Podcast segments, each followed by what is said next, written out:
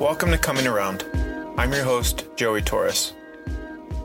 In today's episode, I talk with James about his transition from using the phrase All Lives Matter to Black Lives Matter. In the wake of yet another string of police killings of unarmed members of the black community, I've been thinking a lot about what those first few sparks are for some white people regarding coming around to the injustices named by the black community. Injustices that this community has been sharing forever. Why now, I wonder? Why in this moment? James, a white man in his late 30s, shares with us his answers to these questions. He openly discusses the social and emotional space he was in before and what spaces he occupies now that have allowed him to crack open his heart and hear the needs of the black community in his life. Here's James's story. Hi, James. How's it going? It's going well. How are you doing? I'm doing well. Thank you. Uh, thank you so much for doing this with me and being willing to talk to a stranger. so, why don't you tell me a little bit about how we got connected? Uh, well, uh, it seems we have a mutual friend, one you knew in high school and one I knew in college. And, um, you know, given some of the recent events, I had posted several things on my Facebook page that had uh, bothered me about current administration issues, and um, um, I had commented on our mutual friends page about some things about the uh, uh, Black Lives Matter versus uh, All Lives Matter, which is definitely a uh, current hot topic for a lot of people right now. Yeah. And um, being, being that I uh, came from a background where I definitely would have been the response of all lives matter and I've uh, more recently changed my attitude on that, and that was kind of the effect of my comment. And uh, so our friend uh, told me that you had been looking to talk to somebody about that, and so uh, here I am. Well, I really appreciate it. Yeah. So I guess a little background for you is I post you know once in a while i say hey i'm thinking about this idea so first with this project i posted a couple months ago hey i'm working on this project would love to connect with people about stories of change and then over the last week or two i've posted more specific requests and yeah i just posted that one even just yesterday. So for those listening james and i just connected yesterday and now we're here on the phone today. So it's really wild. Um, yeah so that's what i'm doing. I'm just trying to record some stories of change and hear people's perspective on change. And the podcast is called coming around based specifically on the idea that we're all kind of in process and um, would love to just capture you know what those stories of process are. So um, I guess I'll start by asking you, tell me a little bit about, you know, when you first heard of Black Lives Matter and or All Lives Matter. Tell me about your initial kind of gut reaction to that, why that was something that you had an opinion on, how you established that opinion. Just give me some of that background if you don't mind. Yeah, so I guess you know the first time I ever heard about it would have been back during uh, the Ferguson riots, okay. and um, with with that whole situation that happened. And um, you know, I definitely grew up um, in upper middle class white America, where um, you know when I was in elementary school, I had um, pretty much everybody was white. We had one token Asian girl and one token black girl, and they were both the weird kids in class. Um, where where was this growing up? Where is that? Uh, this was actually that was actually in San Diego, uh, but it was a private school, and um, you know, my parents tried to keep me in private school as much as they could when I was growing up. Uh, that didn't always happen, but um, so I, I kind of bounced between some private schools and some public schools back and forth. But um, definitely, just because of where I lived and and everything, I didn't have a lot of exposure to uh, cultural diversity. Mm-hmm. Uh, so yeah, there there tends to be the whole um, different is strange, different is scary and uh, that that kind of is where that starts from.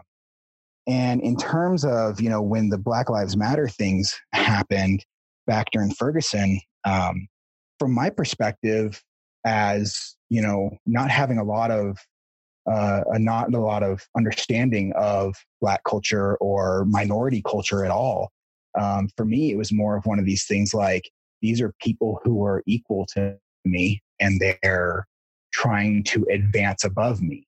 so I, guess you know when we when we originally got in contact, I tried to think more in detail of what really led to my feelings that way, and I think you know growing up in school, we learn a very European centric history class, right? They don't teach you um, African history. They don't teach you much about some of the African American history or minority history of any of that, um, with the exception of, hey, we used to have a slavery problem and Martin Luther King fixed it, you know, to totally blatantly oversimplify, right?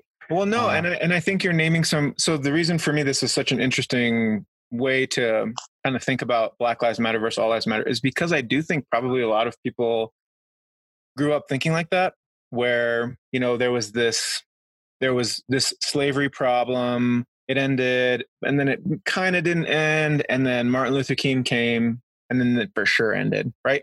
So I think that whether you know, while it's maybe a little embarrassing or maybe a little bit not how you want to represent yourself now, I do think you highlight what a lot of people think about that history you know? So i think it's important i'm glad you're i'm glad you said that. I'm glad you're um you know you're kind of reflecting in that way because i think it's almost common for some folks you know or some communities rather. Yeah and you know and i'm not ashamed to say that's where i came from because i, I definitely feel while change is scary you know just like you know you said this is title this whole thing is coming around and i think it's so important that we continue to um, self-evaluate and be self-aware and try to gain perspective. And, you know, some of that is just perspective that I didn't grow up with. And it took a while to come around to that. And, um, you know, I grew up with affirmative action is this evil thing that is, you know, we already have equality and now these people are beyond equality. They're just trying to get ahead of us, you know, and, and that was an easy thing to fall into because throughout my life, I was told everyone's equal. There's no reason to think they're not. I was never, I never went to a, you know, the ghetto where I watched the oppression and, and the difficulties. I mean, it wasn't even until more recently that I really started to learn about how, you know, by and large, the ghettos that we have today are just basically the same segregated communities we had during separate but equal, right? Right. It just perpetuates a system that feels like, oh, that was 50 years ago. We're not dealing with that now, and realize like, well, actually, there's a lot of there are a lot of communities that are still dealing with that. Yeah, and you know, and like what what I had said on our on our friends page, my my comment there was it's um it's so easy to fall into this attitude of everyone's equal because um you know, I wasn't alive during the time of segregation. Um granted people were. There's people alive today that were um you know, my my dad dropped out of, you know, he he didn't finish high school, but you know, my my dad's significantly, you know, an older generation. He was born in 39 Mm-hmm. So, you know, interracial marriage for him, he very much had this idea of it being interspecies kind of thing, right? Because back during that time frame, like I had to look this up one time when he told me because there was this narrow frame where they defined people by the shape of their skull with this like there was caucasoids and negroids and and mongoloids and all this kind of stuff. And that was the last thing he learned in science before dropping out and never had that corrected once it got widely discredited you know? Wow, that is a really interesting connection to that old history. Yeah you're absolutely right. That's really fascinating.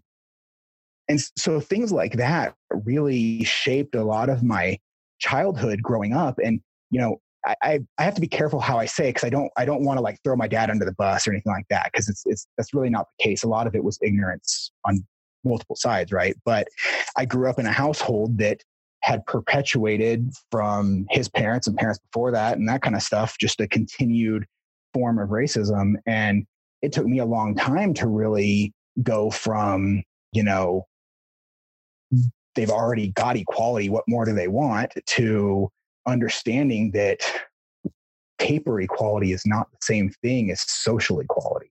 Right. Um, yeah, and not so, to, and I appreciate you saying that about kind of like wanting to paint a fuller picture of your dad, and I think that's also, you know, I think these we acquire how we sort of see the world through our parents' eyes and our family of origin and our communities, and assume that you received this kind of messaging, maybe even from your broader community, right? You kind of named that your school was mostly white, and so can you talk a little bit about that? Like, did you grow up hearing like positive things about people of color? I, I'm I'm just sort of trying To- you know it, it wasn't so much that i did that i heard negative or positive things it's just i didn't hear a lot you know there, there is that that natural sheltering and isolation that happens when you live in a community that doesn't have a lot of diversity sure. you know um, and it, it's interesting because we talk about how there's diversity now in the workplace and whatever else but you still see a black community an asian community a jewish community a middle eastern community a white community you still see these separate people living living in little groups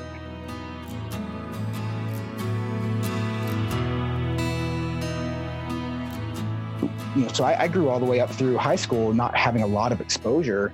And then I remember it just being a culture shock when I went to college because all of a sudden I'm taking classes from people who don't speak like me, you know? Sure, yeah. Um, you know, I, being in college, all of a sudden you have, um, you have uh, graduate students who are from other countries and, you know, some of them don't have the same oral or physical hygiene as you do or you know those kind of things and all of a sudden you're you're dealing with these different um, different things you can't understand and i remember being livid my first chemistry class because my uh, my lab ta i couldn't understand a word he said and i was like man i'm paying for this class and you can't even speak to me and obviously that was like a a first impression and with time you know i graduated right so i did learn and well, I'm curious about like, can you? I mean, can you explain the um, frustration part? Like, was it was it that you were? Did you feel kind of like like that your time was being wasted, your money was being wasted? Can you talk a little bit more about that? I think that's an interesting perspective. I'm not super familiar with.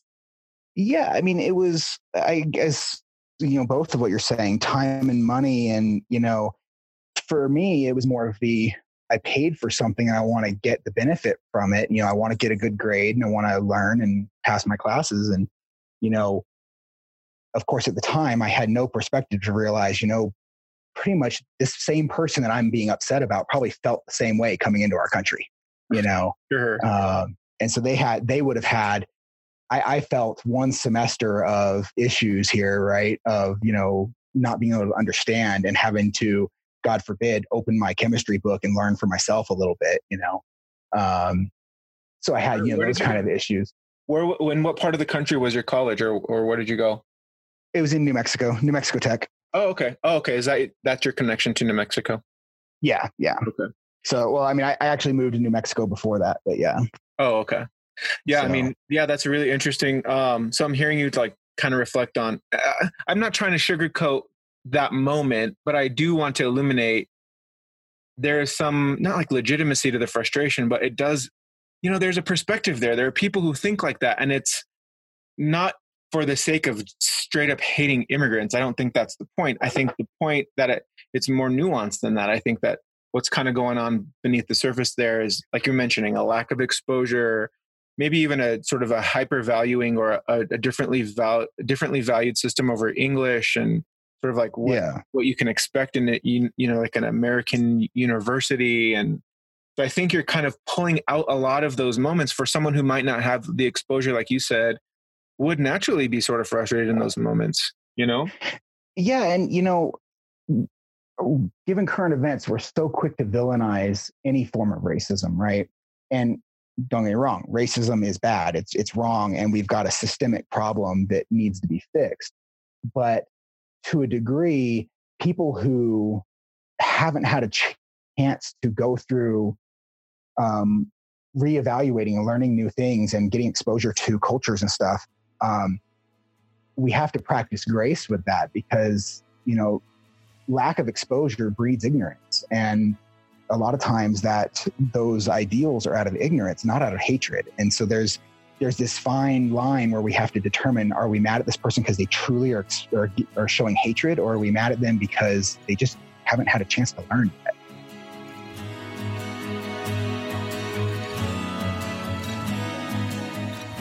yeah that's really you're really highlighting the exact point of this podcast for me i don't always sort of share it i don't i don't because I feel like sometimes that can be really complicated and or even political. And I'm never one to avoid a political conversation, but except to say that this feels a little bit beyond what we could kind of write off as a political narrative. When for me, I, I think that, um, you know, I want to have the opportunity to teach people. I want everyone to have had the opportunity to learn. If you continue to be these ways and have these kind of hateful remarks or or say something out of ignorance but out of sort of elected ignorance then that's a whole other conversation right i'm not trying to justify yeah. that but i think on the other end this lack of exposure it's like well okay well have we are we sure that they're exposed like have we have we taught them this have we have we countered any of the narratives that they heard growing up in their families or in their local communities that weren't that were also equally not exposed are we just kind of like ready to pounce on the next person who says something ignorant just because we're ready to write it off as one broad, you know, kind of broad narrative of racism. I mean, racism is terrible, like you said. I'm not, I'm not trying to defend any one perspective, except to say, like, are we giving people the opportunity to learn from their ignorance, to learn and sort of like fill in the gaps for themselves, so that they can make more educated moves toward their adult life, toward their next steps, or are we just writing them off? Like, who's going to be and step in and be the teachers? You know? Yeah, and, and sadly, no amount of screaming at somebody that they need to stop being racist is going to enlighten them, right? Um, I keep seeing all over Facebook, I keep seeing people talking about, oh, these hypocrites that all of a sudden now care and they don't care about, you know, black on black crime within the community, or they didn't care before all this happened. And now just because a white person killed them, now they care. And, you know, that narrative, it hurts my heart because it's one of those things that there's a lot of people that you know, especially younger generation that are seeing this stuff for the first time that maybe weren't, you know, even back at Ferguson didn't understand. They weren't old enough to really grasp what was going on, or, you know, like me, hadn't had enough exposure yet to really learn from it. That it's taking some, it takes exposure to real life events versus just somebody yelling at you for being a racist. And, um, so it's it's sad when we start labeling people a hypocrite because just all of a sudden now they care. I, I think there's it takes an awakening to recognize and have a reason to care. Well, like that's a great segue back to what we were originally talking about. So, so tell me about this kind of transition. So, you're you have this kind of gut reaction to say all lives matter. Did you get that gut reaction from your community, or or was that almost like a natural response to this idea? Like, if Black Lives Matter means that Black people are getting a leg up, did you kind of naturally gravitate toward the all lives matter phrase or did you feel like that was also a community influence? Tell me a little bit about how you established that. I, th- I think that to a degree is a is a um, a victim of the echo chambers we tend to live in. Um, you know, granted, I naturally had the adverse reaction to it just because I already had the adverse reaction to affirmative action and those kind of things, right? But you know, all of a sudden you see the people posting, wait, no, all lives matter. And you're like, yeah, yeah, you know, you're right. All lives do matter. Why, why are we focusing on one type of person? Because my life matters too, and I'm not black, you know?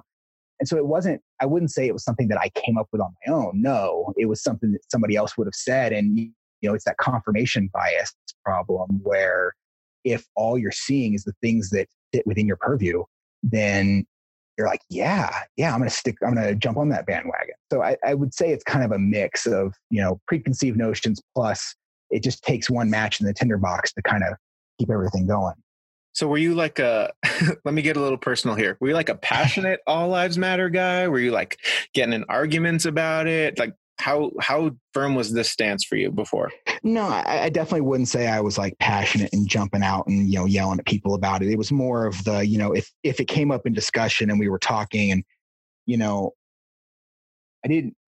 I've depending on the topic of different things. Some things I'm very outspoken about, and I'll you know if I if I really know my topic well and I want to talk, I'll I'll jump in there and get passionate. And other things, it's kind of like yeah, I'm not going to walk up to a black person and shout at them all lives matter, you know, uh, which, you know, perhaps would have been as much out of fear of getting punched in the face as it would have been out of, you know, just, you know, not wanting to start an argument. But um, it, it, was kind of a mix there, I would say. Um, I, I definitely was not out on the street corner shouting.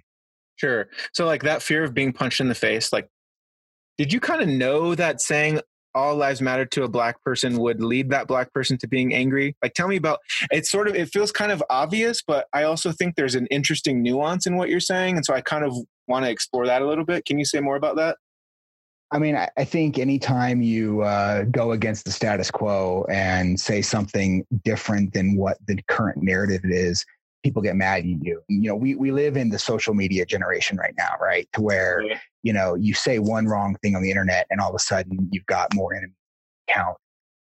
Um, and mm. so I, I, think it would it was more of that kind of a I know the narrative that's being shouted from the rooftops, and if I say something different, people aren't going to like it.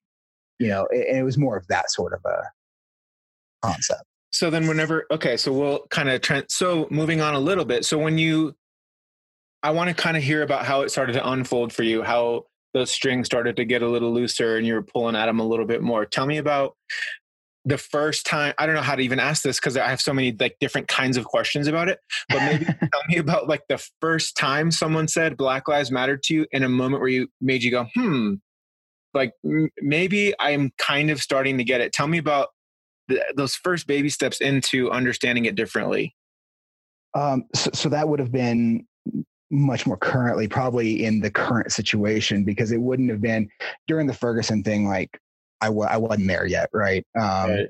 And, and, you know, a lot of my perspective has changed over the last, you know, five to ten years, really, and and um, you know, I, I, would say, you know, th- there's been a, a, progress over time that you know through college and experiencing different cultures to um, when I married my wife almost 14 years ago, she's half Korean. So I, I got um, her mom is, you know, first generation American. And so I started to learn things about cultural issues there that I never experienced before. You know, mm. um, it, that's part of what helped me to really learn the beauty of different cultures that I wouldn't have had otherwise.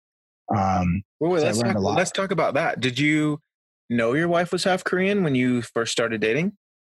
Uh, yeah, once once we were dating, yeah. I mean, I I I knew she wasn't white. We'll put it that way. Um, I didn't know details, um, but I, you know, I, I, learned pretty quickly that she was half Korean and and those kind of things. And then, you know, it was a week after I met her that I ended up meeting her parents. So, oh wow, um, how was that? It, it, it was interesting. Uh, her mom was um, refused to cook for me because she, she, was scared she'd be embarrassed that I wouldn't like her food. And oh uh, my god, my wife take me to a. Uh, she made made my wife take me to a, a Korean restaurant to try food first. And uh, when, when she found out that I actually liked it, then it was a okay. Now we're going to try to see what you won't like. so that's so funny. Uh, it, it changed perspectives pretty quick. I'm picturing my Mexican family. I, I have I come from a big Mexican family there in Albuquerque, and um, I'm picturing like the sort of opposite thing where my mom would say something like, "Oh no, I'm not cooking for anyone until I know that they are worthy of it," and you're in the opposite where it's like, "Oh, I hope it's good enough. We'll try this other place first. That's that's pretty funny comparison. In yeah. Um, and, and that's the thing, like my mother-in-law is an amazing cook and I, you know, love her food. So it was kind of one of those things where it was, it was more of, you know, the self-consciousness of her on her part of seeing, you know, and this was kind of some of my first experience into a minority's different perspective on the world is, you know, right.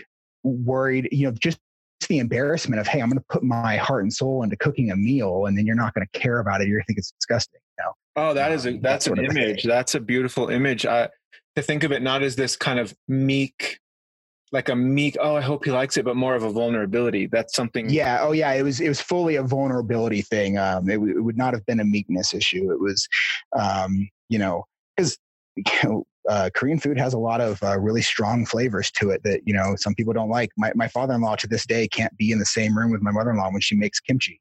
Oh, but, uh, yeah. you know, which is just funny. You know, they've been married for a long time, and and um, and he still can't handle the smell, right? So, and then with with me, all of a sudden, it's it's you know, here, give me more. I want some. So it's kind of it was a, a very different perspective. Well, and and and just in the gesture of liking her food, it's also like almost an acceptance of culture and acceptance of her own background too. You know?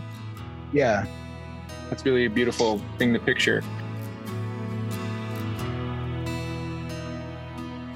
Okay, so your your wife's Korean, so you're starting to get exposed to other cultures, and um, I imagine that just keeps growing and growing. And so then, uh, it's a very false leap. But to come back to the those first few moments of hearing Black Lives Matter and having it start to resonate, even if it's more recent, which I again want to thank you for processing this with me. Who were your teachers in teaching you about this systemic oppression stuff and these uh, systemic cycles? How did you, how did, how were you even open enough to continue to hear these uh, these stories? Uh, so I think what opened my heart a lot to it was um, several years back. I started uh, going into pastoral studies, okay. and so I've been uh, I've been taking classes to uh, work towards ordination. been to be a pastor. And um, I had just an amazing class that I, I really loved. Um, and it was a spiritual formation class and really just the idea of growing closer and closer to God. And one of the te- one of the kind of self test that they told us about was, you know, if I look at myself today and say, more so than last week, I can see myself loving other people more. Then I'm growing closer. I have a, larger spiritual formation. I'm I'm seeing I'm seeing people through God's eyes and you know the image of Christ being in every single person. And once you kind of gain that, all of a sudden it goes from being you know that person over there or them to my neighbor you know they have a name there's there's a, a reason to care about it um, mm. and so for me that was a lot of the real formative thing of and, and as i've gone down these this, these studies and started to learn more uh, learning about um, history of the church and how the difference between everything got anglicized as missionaries went through and kind of just destroyed local cultures and you know mm. it's just so painful to hear about that and recognizing local cultures and places that really should be celebrated instead of destroyed. I think a lot of that is really what kind of changed my attitude towards it and recognizing, man, culture is so beautiful. Why would we even think of destroying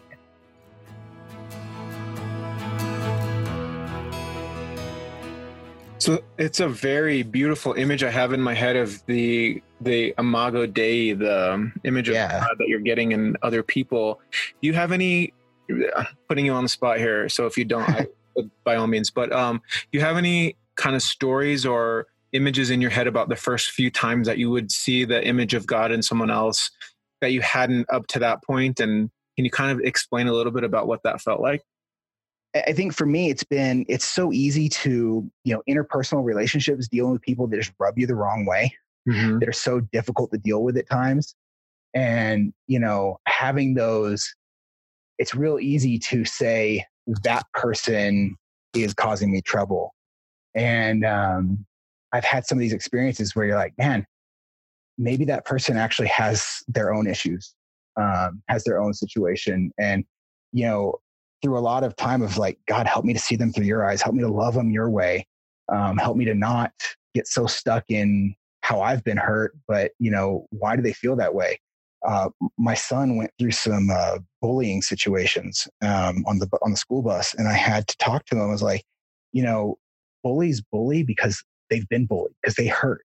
Mm-hmm. You know, mm-hmm. it's it's their internal hurt that is making them lash out at other people. I was like, you know, you, you don't know what that bully's been through. You don't know what they're going through at home. They may have parents that don't care. They may have abusive parents. You don't know you know they could have had you know they could have just come from somebody making fun of them for something and they've got you know it's that chain of of pain and so I think a lot of that, I mean, man, raising kids is like, I mean, it is the refiner's fire for trying to understand people, right? You know, and, you know, trying to help my son through some of the problems he's been through. And, you know, I faced bullying as a kid, but I never had anybody tell me those things to help me to understand and care about that bully. For oh, me, that is learned to, you know, they just learned to hate them. Now, now being able to tell my son, you know, that person is also a creation of God. You got to love them. Even though there's a problem, you still got to love them, you know, and it, it's, it's kind of been changing for my son to recognize that. And it's, it's changed how he looks at bullying too. So I have a, I, another one of my friends who I interviewed talked a lot about compassion and, but yeah. in, the, in the literal sense, like to suffer with and to, if you can kind of mm-hmm. be on the level or at least have a sense of or an understanding of how others are suffering, it gives you a better sense of how to connect with them. So even if you don't agree, or even if you are holding a boundary or a firm stance, being able to look at them with compassion, with a deeper understanding of how they suffer, it can cause you to build those connections that maybe you weren't able to have before because it's easy to be angry because it's easy to go toward you know frustration and revenge so I, that's a really powerful image. I can picture. I don't even know what your son looks like, but I can picture you and your son having uh, just him on the bus, looking at that bully in a different way. And of course, right? It's not to say that he should tolerate bullying, but as he's learning how to deal with it and manage it and take the appropriate steps to resolve it, that in that process, he doesn't. His heart isn't hardened. You know, that's yeah, yeah. Here. Yeah, and I mean, compassion is such a interesting thing. I mean, we lack so much empathy in our country because of the way we've isolated ourselves so much. You know, I heard, uh, I've heard this, I don't even know where this quote comes from, but I've heard it for a while. And, it, you know, it's, we used to live in community and we would search for individuality.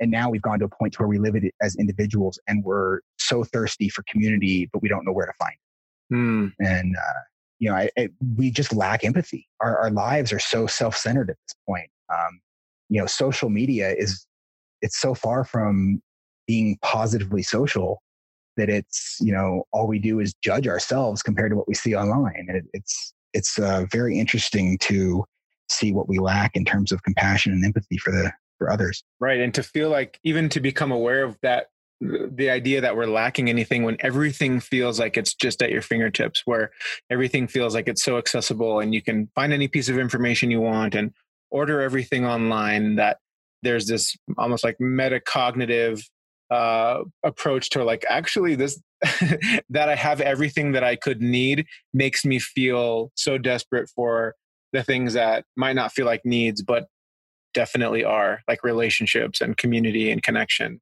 I really yeah, I mean, we were our church is struggling with that, trying to figure out how to minister in our community because um, I, I, live in a very affluent community. You know, we've got um, the highest PhDs per capita in the world and some of the highest numbers of millionaires around here. Um, Where is that? It's, it's in Los Alamos, New Mexico, oh, and yeah. so you know I don't know if you're familiar with the Manhattan Project and oh yeah. development. Yeah, so I mean that's that's where I work, and and um, we we you know we've got families with you know two lab salary and lots of money and that kind of stuff, and so everybody thinks they have everything they need, and it's you know it's easy to minister in an area that's suffering poverty because you're like man meet the need. Go you know go feed them go go you know give them clothes. Give them a place to take a warm shower or whatever and you can go meet the need. But ministering in an area that's so affluent, it's like, I mean, people won't ask you for anything because they think they have everything they need. Wow, that is a that's um that's sad. that that makes me feel really sad inside because, right? Because they do probably tangibly have everything they need to survive, but they definitely don't have everything that they need.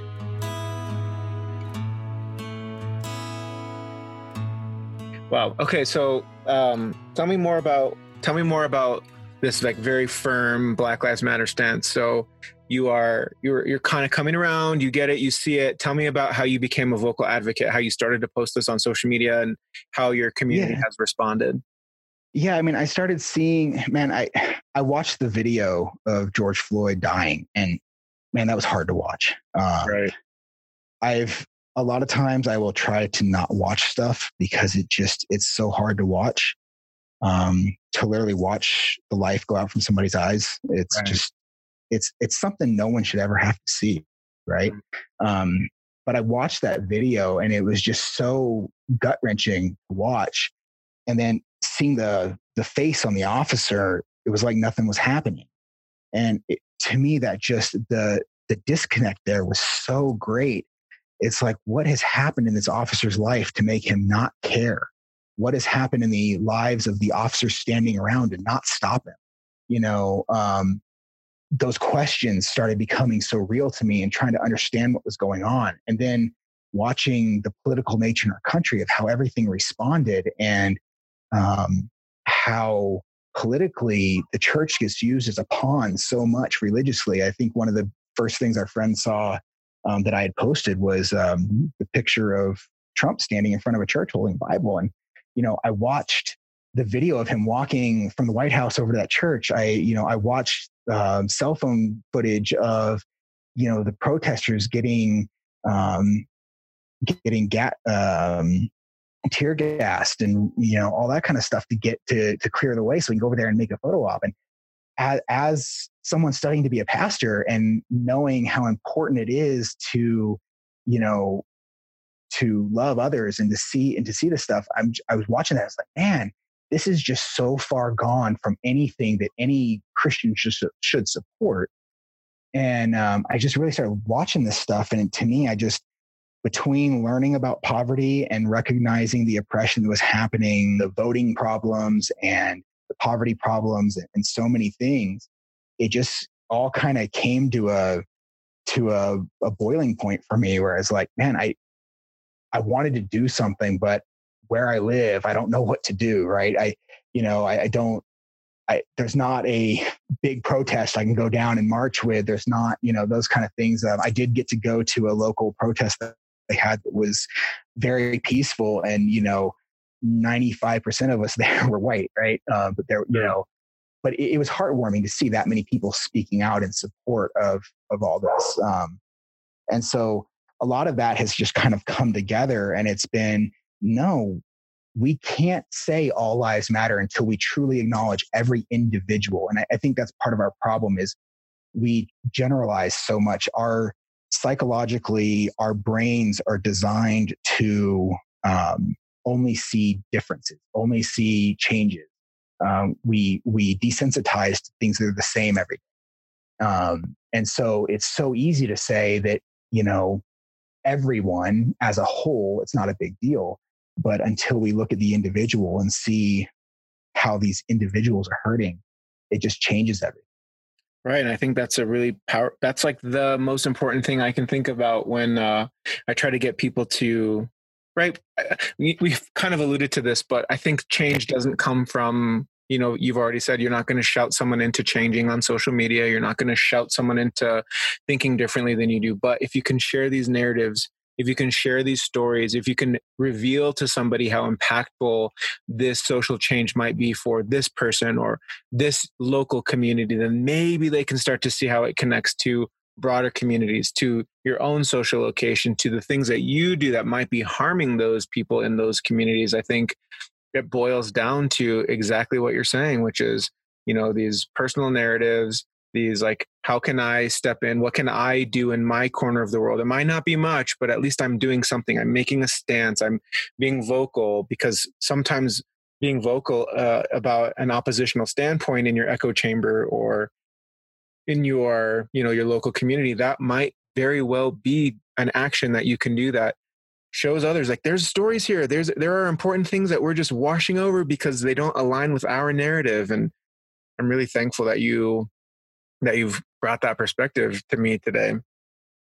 Yeah, I mean, it, it's so difficult as we sit and you know don't have perspective, and we just continue to repeat the same problems over and over. And you know, I've everyone talks about how there's this you know the woke attitude and the white hate, you know, um, and it's sad because it's so easy to completely delegitimize an argument by just throwing a label on it and not allowing it to to come to fruition because the moment i say white hate so i hate myself because i'm white and i, I have white guilt or whatever it immediately says i don't have to address any problems mm. and the the reality is every single one of us it doesn't matter what color we are we have prejudices that we don't even recognize in our own in our own purview because you know in general we we lack so much self-awareness and you know it's so important to be introspective and to work to gain perspective and to look at other people's perspective so that we can gain that that you know all encompassing perspective instead of so being so isolated.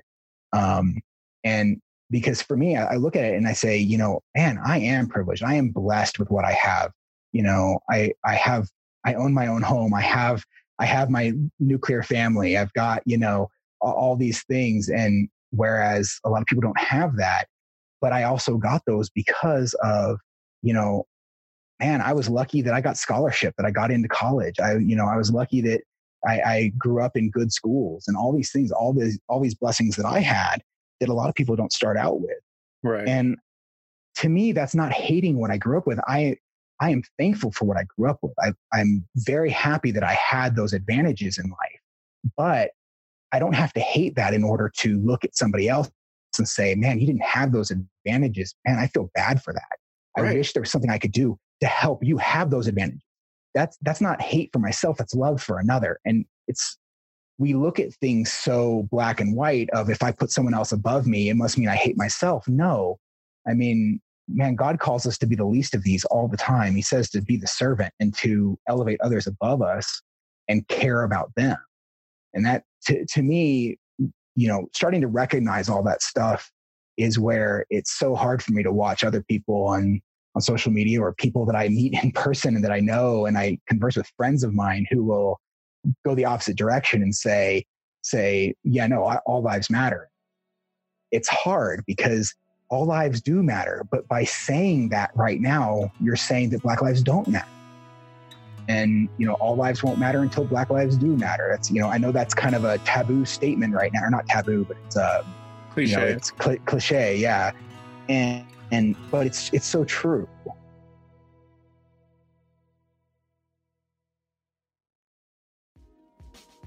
as you heard james reflect our echo chambers can be so loud and so powerful it took james examining his faith his relationships and even his parenting to open up his heart to the underlying message of what it really means to him to say, All lives matter.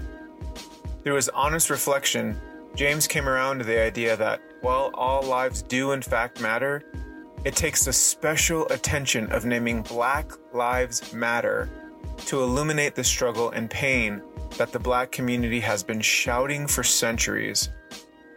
Another huge thanks to James for reflecting so honestly and personally about his own journey. And thank you for listening. This episode is produced by Josh Perez, and the theme music is performed by Set of Lives. Listen for new episodes just about every week. And until next time, remember if you're not listening, you're not changing.